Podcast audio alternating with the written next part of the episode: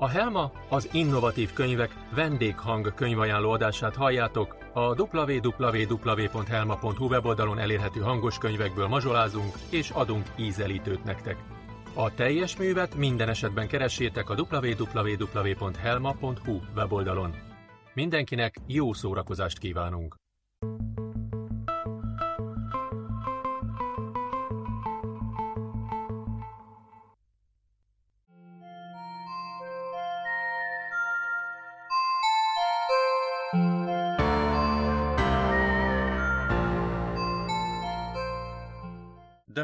László A hold hősei A vörös kereszt rejtéje.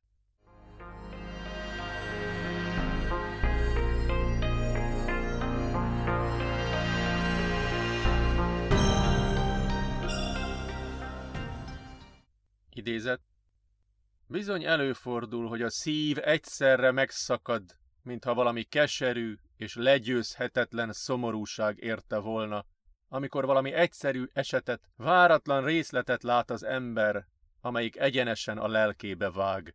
Egész rokon szemvét megragadja, és lénye legérzékenyebb szálait megpendíti. Jean-Henri Denon, Szolferinói emlék Utazás a Holdra 2109. június 18 Ben kortyolt egyet a jeges mentateából, majd lezárta a termoszt és visszacsúsztatta a hátizsákjába. Körülnézett a Delta Gateway űrállomás zsibongó várótermében. A csarnok falán vibráló kijelzőn látta, hogy ideje készülődnie a beszállására.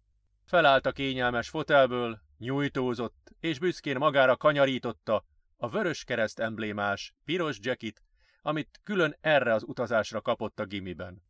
Vállára vette hátizsákját, és továbbra is a kijelzőn futó beszállási információkat figyelve elindult a zsilipkapuk felé. Majd azzal a lendülettel elhasalt a váróterem szerencsére makulátlanul tiszta padlóján. Mire észbe kapott, hogy mi történik körülötte, egy termetes, sárga fejkendőt viselő asszony már fel is rángatta a földről, és a nyakába akasztotta elejtett hátizsákját. Megütötted magad, aranyom! Kérdezte mosolyogva a hölgy, és még a gyűrődéseket is gondosan kisimította a fiú ruháján. Nincs semmi baj, köszönöm, nyögte Ben, és zavarta mutatott a baleset okozójára, kis, kerekes, önjáró bőröngyére. Annyira összpontosított az utas tájékoztatásra, hogy megbotlott a csomagjában, mielőtt a bőrönt követő szenzorai észlelték volna, merre is akart indulni gazdája. Ben búcsút intett a segítőkész hölgynek, és az iménti bukta miatt megtépázott méltósága maradékával peckesen folytatta útját a beszálló kapuk irányába. Csomagja hűségesen gurult utána. A fiú büszke volt rá, hogy ki érdemelte ezt az utazást. Nem hagyhatta, hogy bármi elrontsa a hangulatát. Persze előző nap még nem volt ennyire magabiztos. Egy utazás a holdra nem számított extrém kalandnak, de mindennaposnak sem volt tekinthető. Az indulás előtti estén már halálra izgulta magát, bár édesanyja előtt ezt sikeresen leplezte.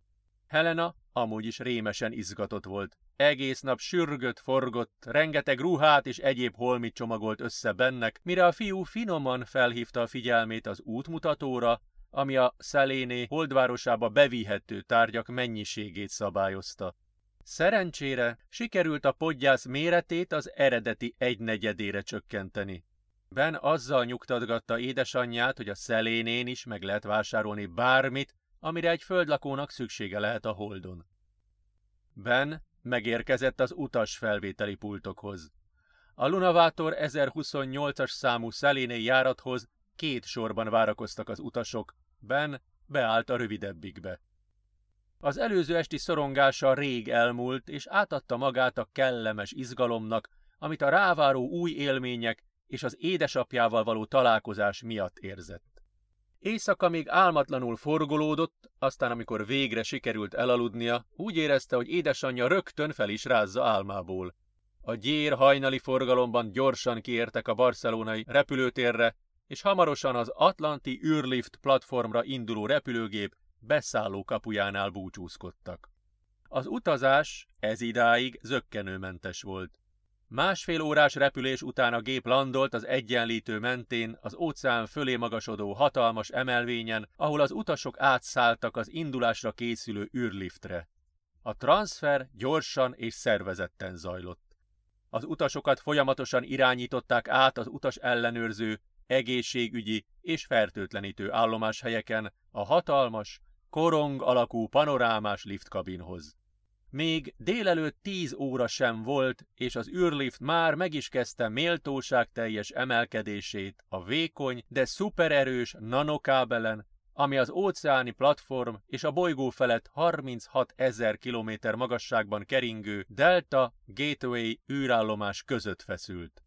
Ben az üléstámlába épített képernyőn ebédet rendelt, és miközben elfogyasztotta a húsgombócos tésztát, az ablakokon keresztül figyelte, ahogy alattuk egyre távolodott, és lassan gömb alakot öltött a föld.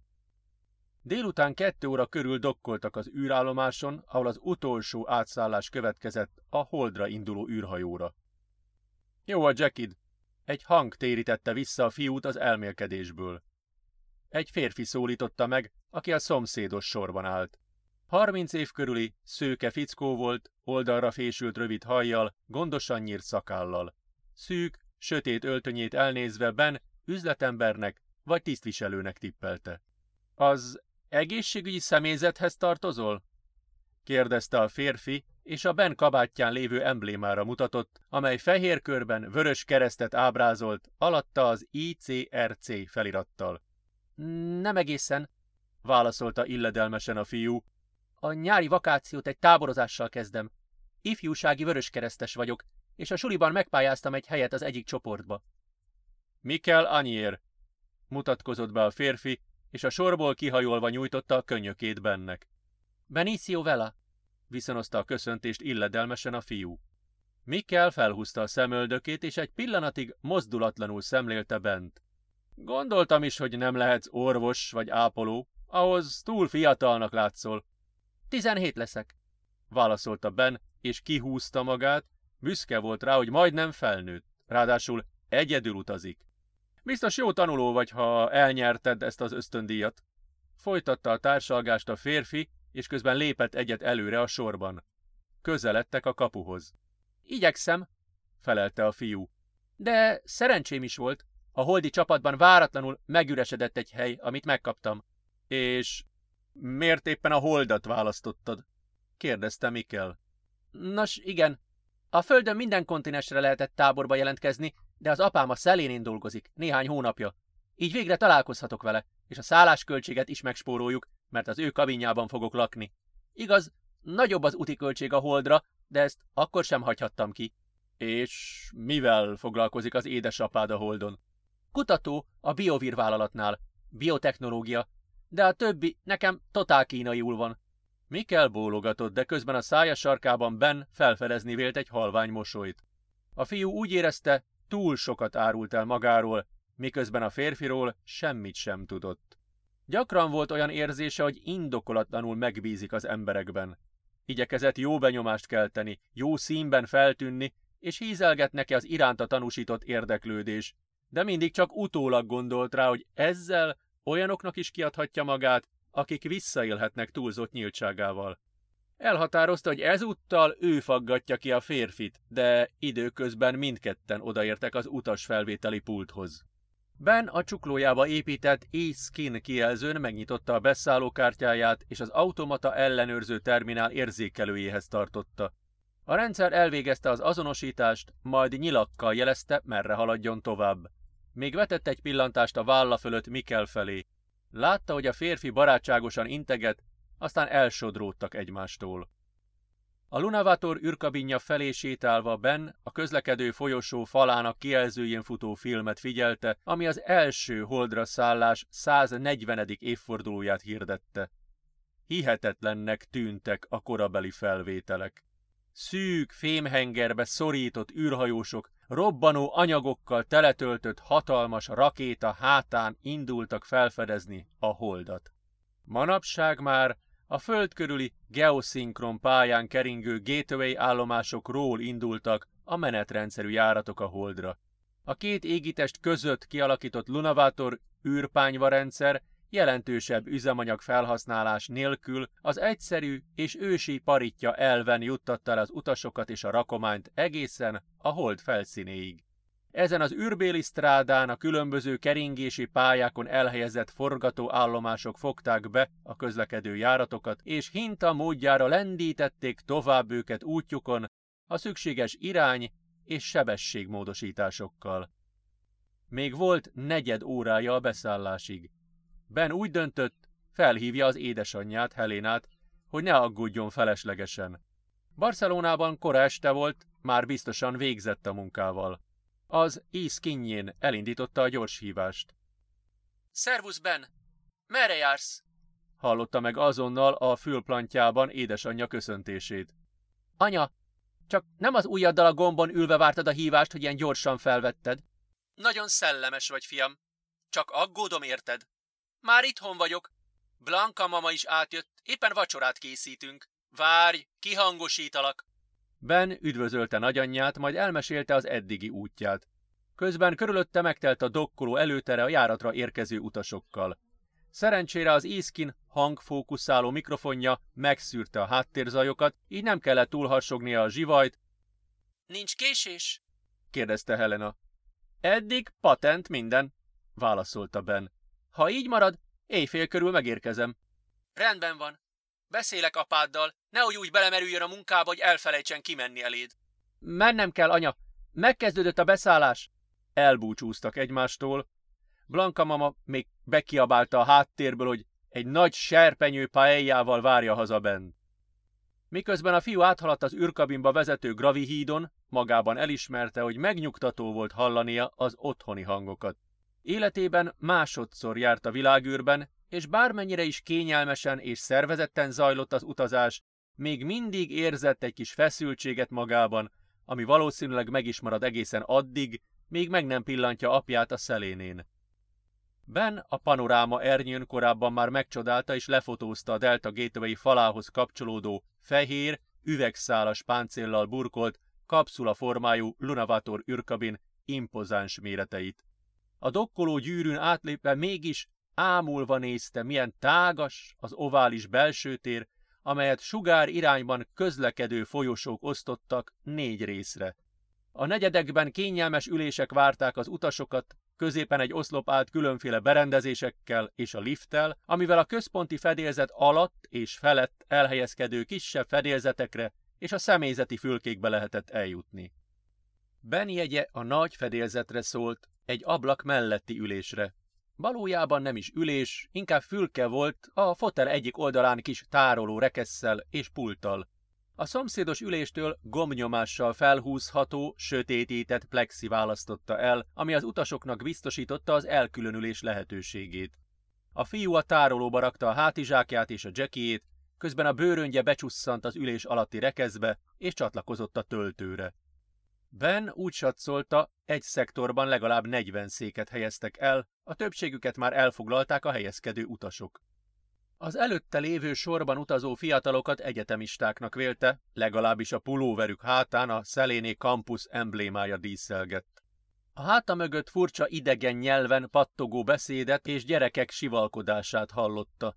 Hátra pillantva egy sok gyerekes afrikai családra lett figyelmes, akik az egész sort elfoglalták.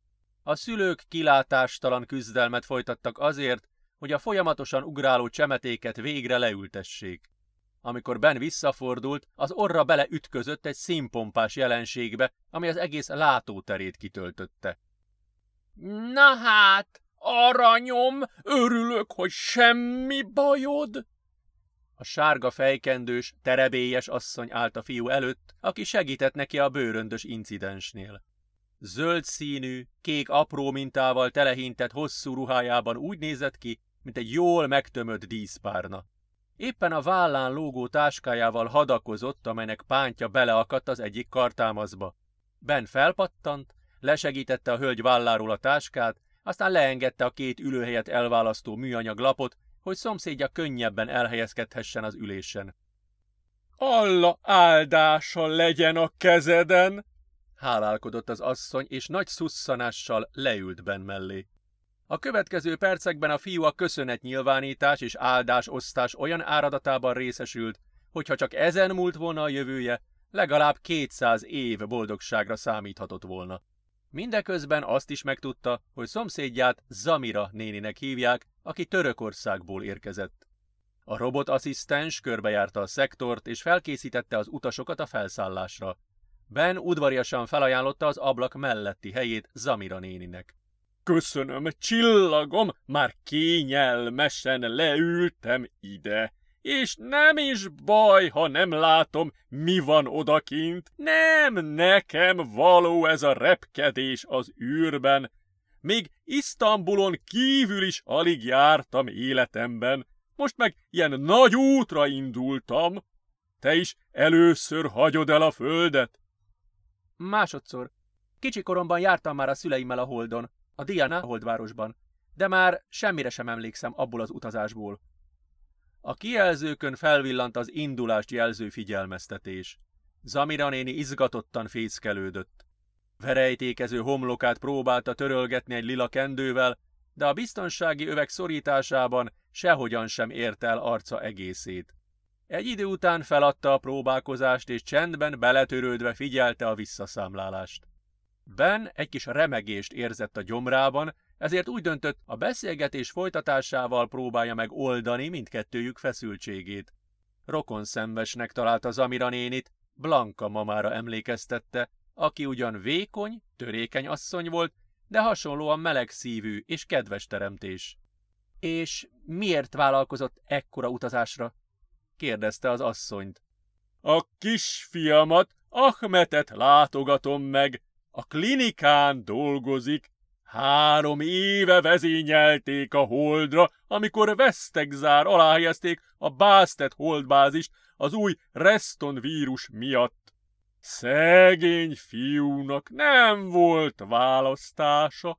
Akkor még a katonai szolgálati időt töltötte. Parancsot kapott, hogy részt kell venni az egészségügyi mentőcsapat munkájában.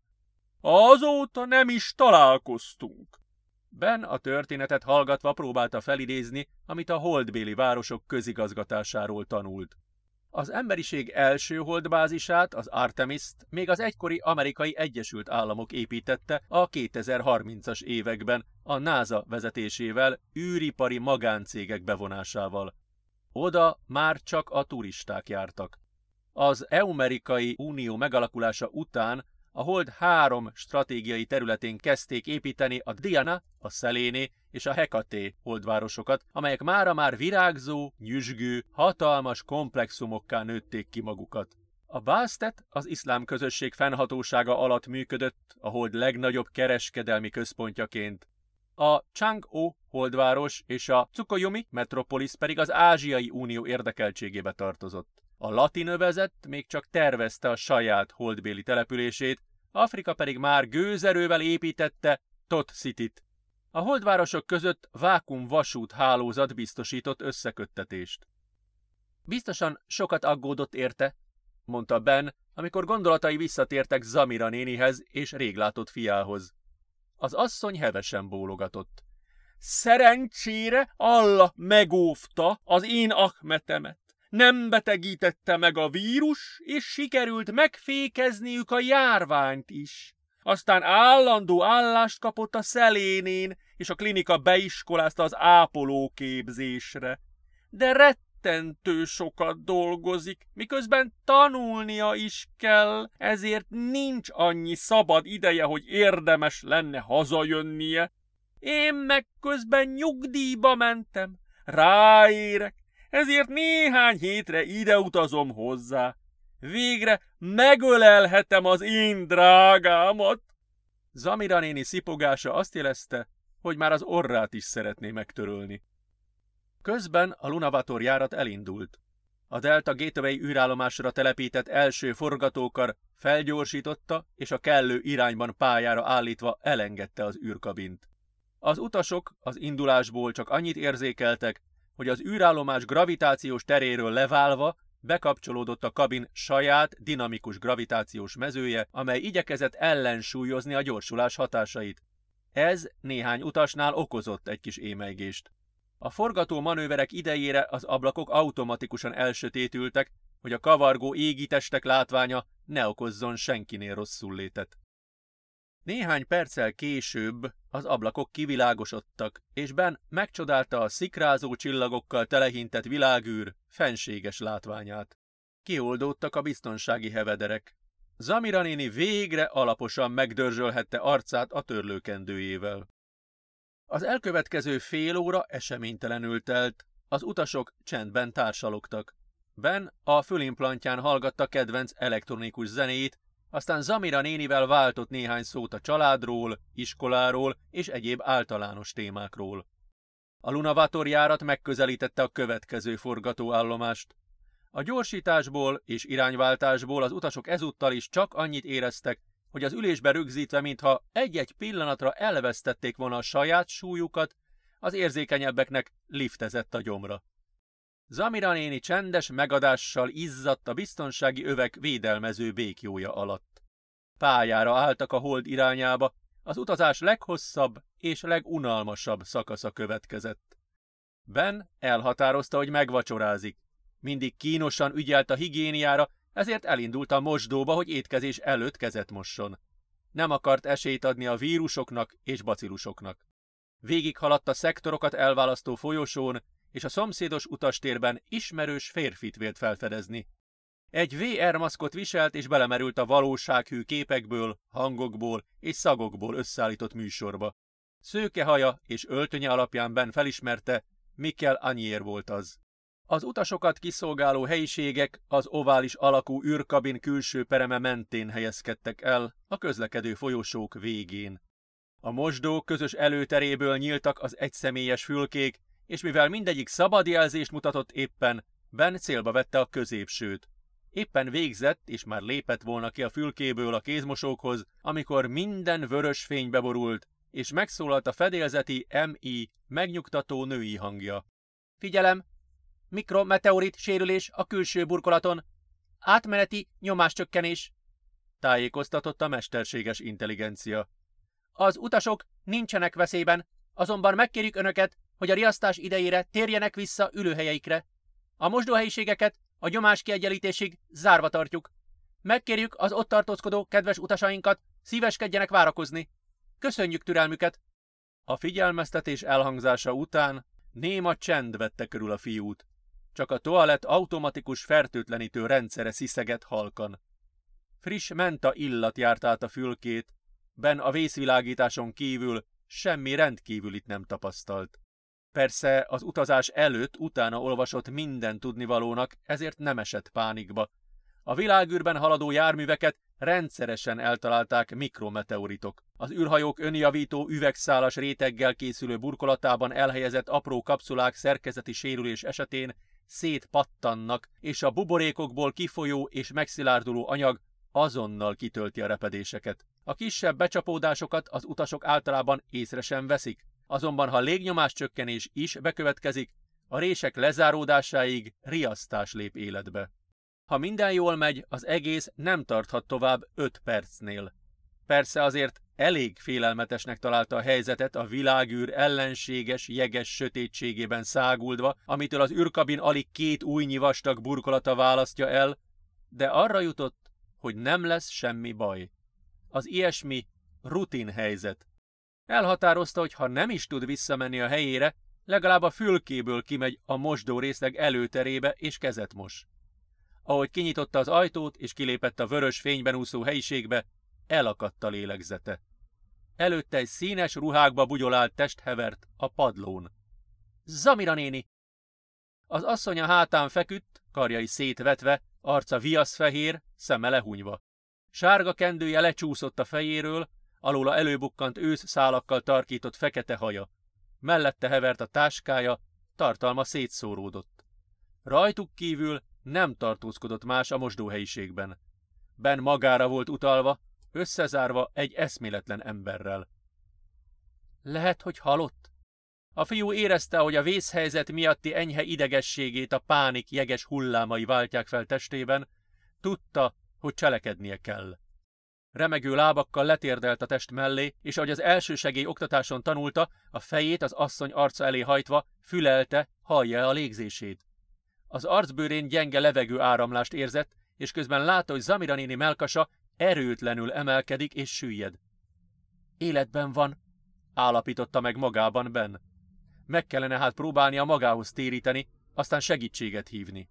Egyesével felemelte az ájult asszony súlyos lábait, és a táskáját alájuk tolva felpolcolta őket.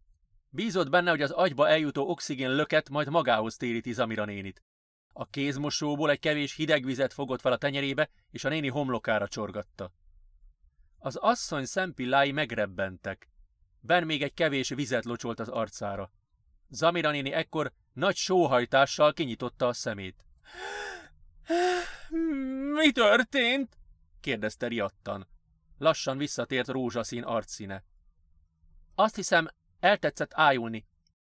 Igen, már emlékszem. Kijöttem utánad a mosdóba.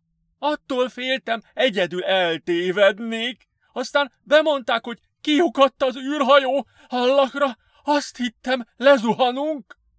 Ben megkönnyebbülve mosolygott Zamira nénire. Semmi gond. Már dolgoznak a hiba elhárításon. Nem ütötte meg magát? Az asszony legyintett. Eléggé ki van párnázva a hátsóm. Viszont segíthetnél felkelni. Elég jól érzi magát hozzá? Hívhatom a személyzetet? Ajánlotta Ben. Nem szükséges, aranyom!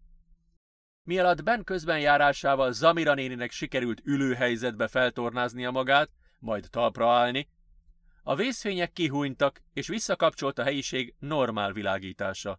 A fedélzeti MI bejelentette a készenléti helyzet végét, és további kellemes utazást kívánt. Ben udvariasan megvárta, míg Zamira néni végez, megmossa a kezét és az arcát, aztán visszakísérte a szektorukba. Miután helyet foglaltak, Ben azt javasolta, egyenek valamit a nagy izgalmakra.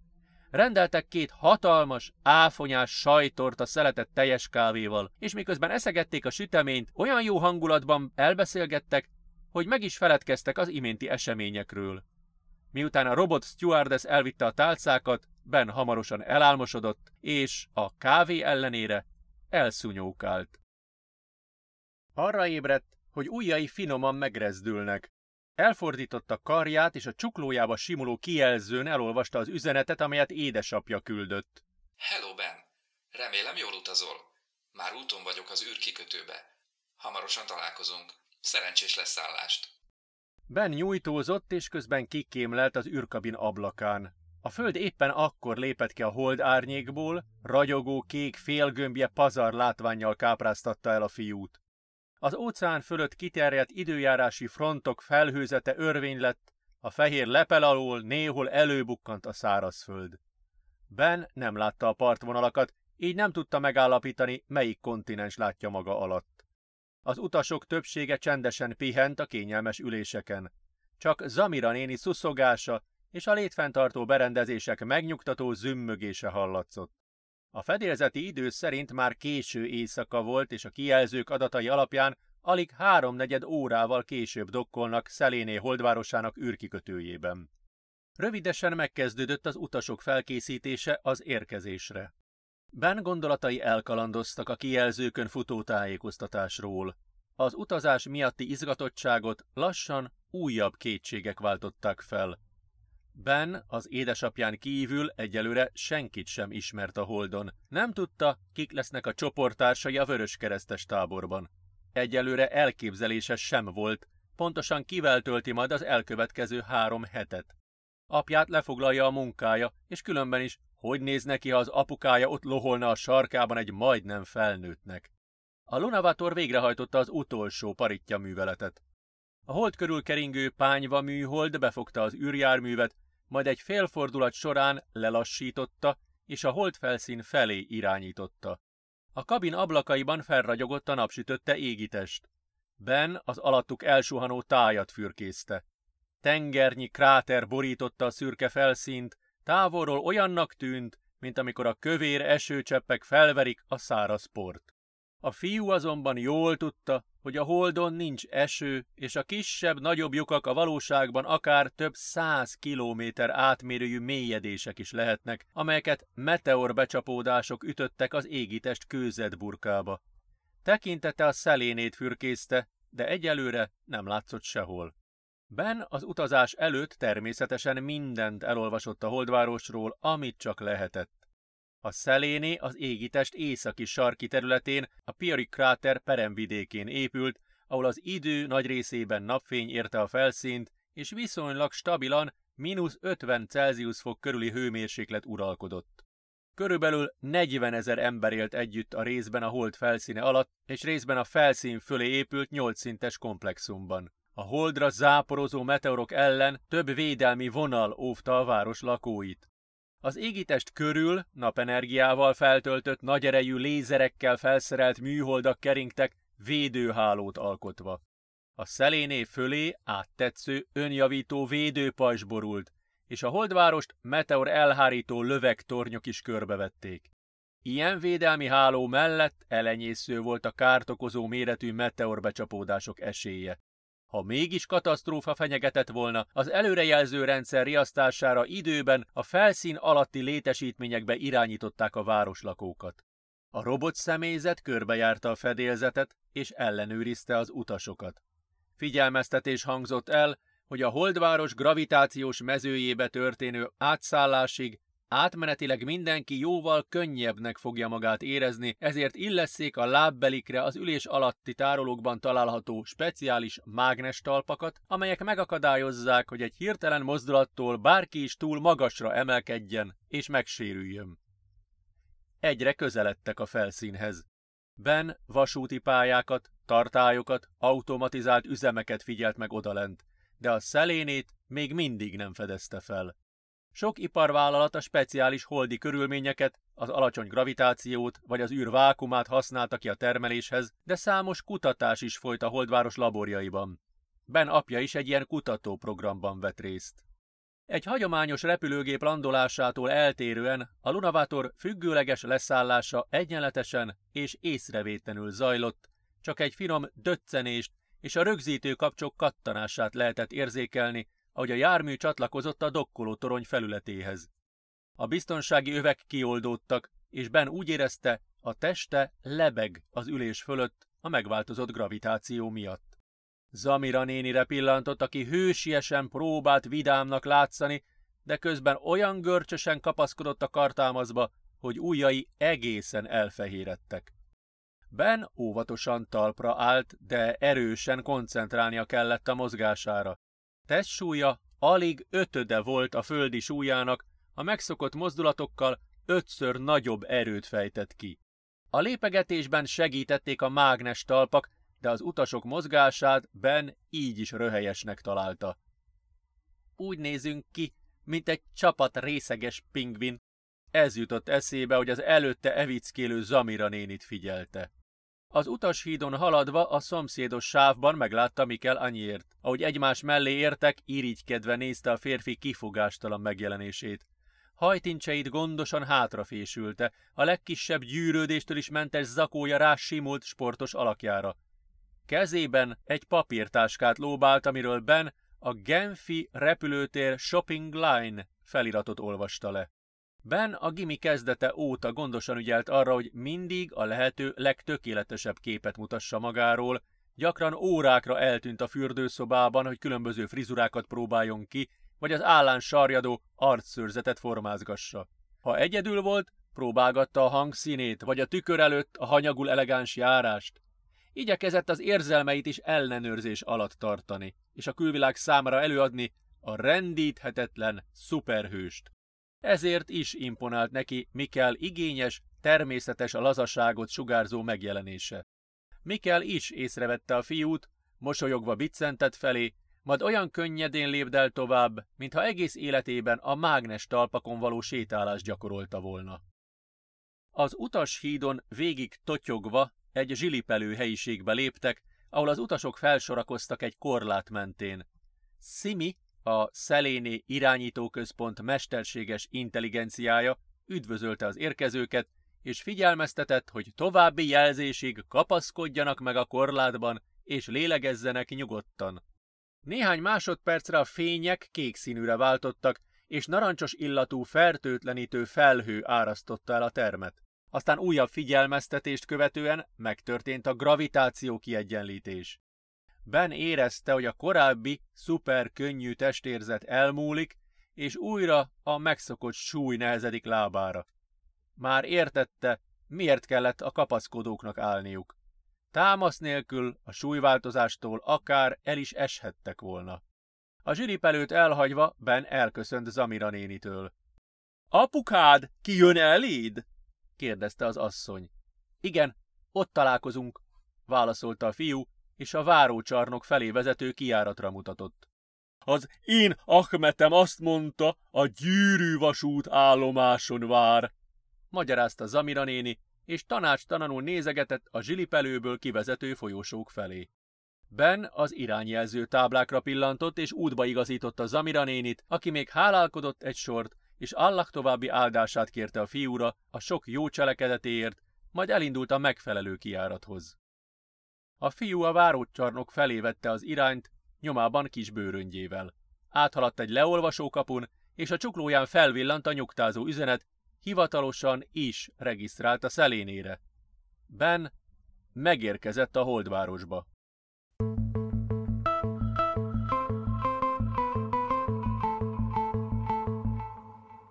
Ezt és más írásokat is megtaláltok a www.helma.hu weboldalon. Folytatása következik. Várunk titeket két hét múlva, amikor újabb részekkel ismerkedhettek meg.